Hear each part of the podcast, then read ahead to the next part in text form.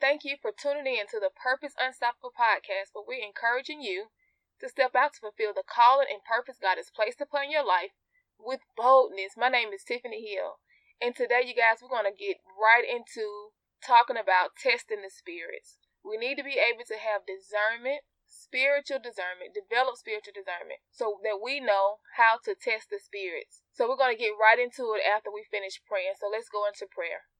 Father God, we come before you just giving you all the honor, all the praise, all the glory, Lord, because you deserve it all. We thank you for being our creator. We thank you for being our waymaker, our provider, our sustainer, Father God. We thank you for just being who you are, Lord. Lord, have your way upon this podcast, Father God. Allow your people to be changed and transformed through your word, Father God.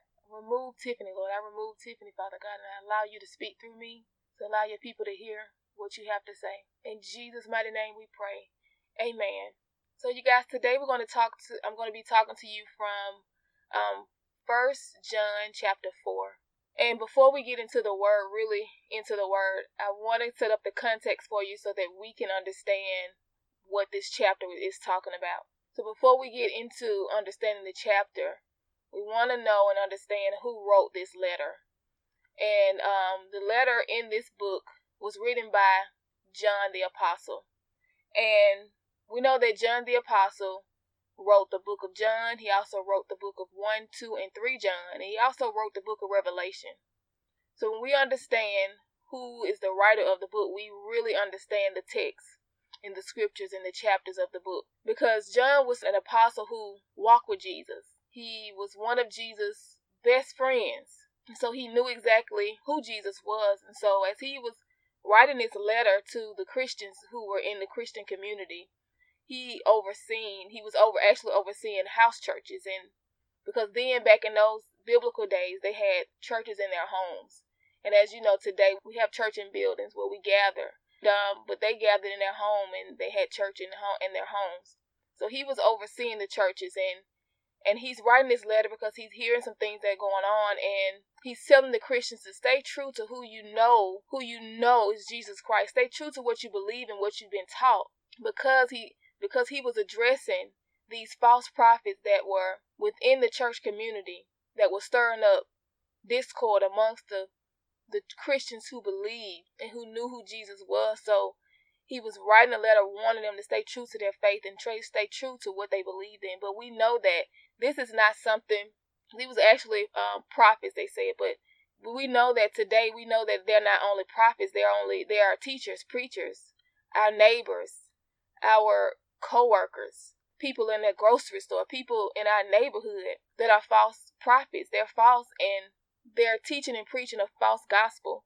We believe in something totally different than what some people are teaching, and we have to have sound discernment and develop discernment to be able to know that what people are teaching and what we're listening to is the truth, and it is the Jesus that we believe in as Christians. But before we get into learning how to test the spirit, learning how to discern between the truth and a lie, we first have to know that they're not going to come dressed in an outfit of pitchfork and a red uniform of outfit and say that, look, I'm here to lie to you today or deceive you today. They're not going to come dressed up in a costume because these people that are teaching and preaching a false gospel, they look like us. So in Matthew chapter 7, verse 15, I'm going to read it out. Jesus said, Beware of false prophets who come to you dressed as sheep, but inside they are devouring. So these false prophets, they look like sheep, they look like us, but inside they're devouring. We don't discern based on the appearance of someone. We discern based on what this person is saying. So we want to be able to hear the people out. We want to we want to be able to give them an opportunity to speak so that we can be able to understand and hear clearly what they're saying when we're testing the spirit. So the word test in Greek means that we examine. It means to examine. So when we're examining something, you imagine going to the doctor's office and you get an examination. It's a thorough examination. They want to be able to see if everything's working, nothing is hurting. They want to be able to see what's going on with you. So when they're examining, they're really looking at something very closely. They're really examining you very closely. And so when we're listening to what we're hearing, we want to be able to examine something very closely. You might be listening to YouTube. You might be listening on the internet to something. You might be on social media and you're listening to someone speak. because it doesn't always come from a pulpit. It might be a conversation you're having with someone, and they might, be saying something that is really not lining up with who you know who you know Jesus Christ is as a Christian. And so when we're testing the spirits, what are we listening for? The first thing I'm going to give you three ways to test the spirit. So the first way in which we test the spirit is first of all we want to know if they have the spirit of God speaking through them, and that's listed in in verse um, one of this chapter. It talks I think it's one or two. It, so we know this by them confessing and acknowledging that Jesus Christ came in the flesh and it was a and it was a human when he came on earth. And we know that Jesus Christ is the true and living God that we serve. So if they're speaking something opposite of that, the true gospel of who Jesus Christ is, we know that our spiritual um, discerning antennas should go up and say, wait a minute, that's not the same Jesus I know and believe in. So the second way be able to test the spirits is by first of all, we have been re- given a, a gift from the Holy Spirit called discerning of spirits. And it's a spiritual gift. It's called actually in a manifestation. Some people say it's a manifestation gift because it reveals and demonstrates the power of God. This particular gift is a supernatural gift given by God to be able to discern the spirits. Now, this word is not discernment, but it's discerning of spirits gift. And what this gift is able to do is able to make judgment between what's a, what's true and what's not, and it's, it makes judgments between whether this spirit is an evil spirit operating behind a person or within a person, or if it's actually God moving within this person, spirit of God. So actually, also in this particular gift, you're able to operate just your spiritual senses are opened up. These people are very these people that operate in these gifts, they're very sensitive to the spirit. They can actually see in the spirit, they can hear in the spirit, they can taste, they can feel, and they can touch in the spirit. So that's how that gift operates. And if you want that gift, God will definitely give it to you. Just ask Him for it. Because there's nothing that He would, no good thing He would withhold from His children. So if you want that gift, you just ask the, ask God for that gift. But He's given that gift to the church to be able to operate in the in this gift, so that we know we have a gift to be able to discern and test the spirits. We all have gifts. But what gift do you have? We have to make sure that our gift is submitted to God and we're growing in God so that we are able to do the work that He's called us, us to do as Christians. It's not okay that we sit and allow our gifts to lie dormant and we don't operate in our gifts. I mean, we have to be utilizing the gifts that God gives us because the gift is not just it's not for you to keep it. It's for you to help help people know Jesus. That's the reason why he gives us the gifts. We are one body, one body of Christ and with many different parts, many functions on the body. We should be operating our gifts so that we can function in the whole body of Christ. All of our limbs and everything in the body of Christ should be moving. Everybody should be playing their part. So the, the third way we can test the spirits is also actually by developing spiritual discernment. Now, we all as Christians need to be able to grow in spiritual discernment. And we grow in spiritual discernment by actually we get in the word of God. We're studying our Bibles, we're reading our Bibles. We're connected to God in intimacy, in a relationship with God, becoming to be more more mature Christians. Because you can't start, you can't just stay in the stage of baby milk. You have to grow. We have to grow and mature. We we go from baby milk to baby food, then the solid foods, and we gradually continue on. If we don't stay in the Word, we're not connected to God, then how can we develop spiritual discernment to know when someone is trying to be deceiving? telling you something opposite than what you know to be true, what you believe in, you're already a Christian. But people can come and tell you something different and you believe it as a Christian. God wants to be able to grow us up and be able to develop us. He wants to be able to have a relationship with us. He wants us to come to him. Want he wants to have intimacy with him. He wants us to he wants to know who we are. It's not okay to be a Christian and not be connected to the creator. Let me tell you, I want to share my story with you because I'm gonna tell you this is when when we don't have spiritual discernment, and we're Christians, we don't have spiritual discernment, anybody can tell us anything and we believe it. So I'm sharing with you what I did before God brought me back to Him, before I rededicated my life to God. I was um listening to a radio station down in Atlanta. I live in Atlanta. And it was a popular radio station. Before, And I remember they had these these psychics they would call in on the radio station and just get readings. I thought nothing was wrong with the stuff. I believe that horoscopes, was was fine. I believe that mediums was fine. I thought that psychics was fine. I, I didn't think nothing was wrong with that stuff. But in fact, it's an evil spirit. It's from the evil spirit. That's not from God. It's something wrong with that for us as Christians to be believing in this stuff. We have to be able to discern the spirits of where is this stuff coming from. We're being easily deceived, believing something that's not even of God. And it's deceiving us and leading, leading us down to this dark hole. See, God don't want mixture. He don't like a mixture. You can't mix things. It's either God or not. It's no gray areas areas with God. So we got to repent, y'all. We got to repent. If you indulge in this stuff, if you you looking at horoscopes, what do you mean you looking at a horoscope? God can tell you about who you are. You have your identity is in Jesus Christ. God created us individuals. We are individuals. He created us very unique individuals. You have a calling on your life, a particular calling on your life, a purpose for your life that He has for you that nobody else has. So why are you looking at that stuff? Why are you feeding your spirit with it, with evil stuff? Not not from not from God. That's that is not from God at all. So when you have discernment, spiritual discernment, you're developing spiritual discernment. That's one thing that I realized when I came back to God. I had to repent. I asked God to purify me, clean me up. Because when He began to wipe me clean and clean me up, you know that darkness could not stay where the light was. It had to go. It had to flee. God had to clean me up. So we have to repent of what we've done. We just come to Jesus and we say, Lord, forgive me for what I've done. I confess with my mouth what I have done.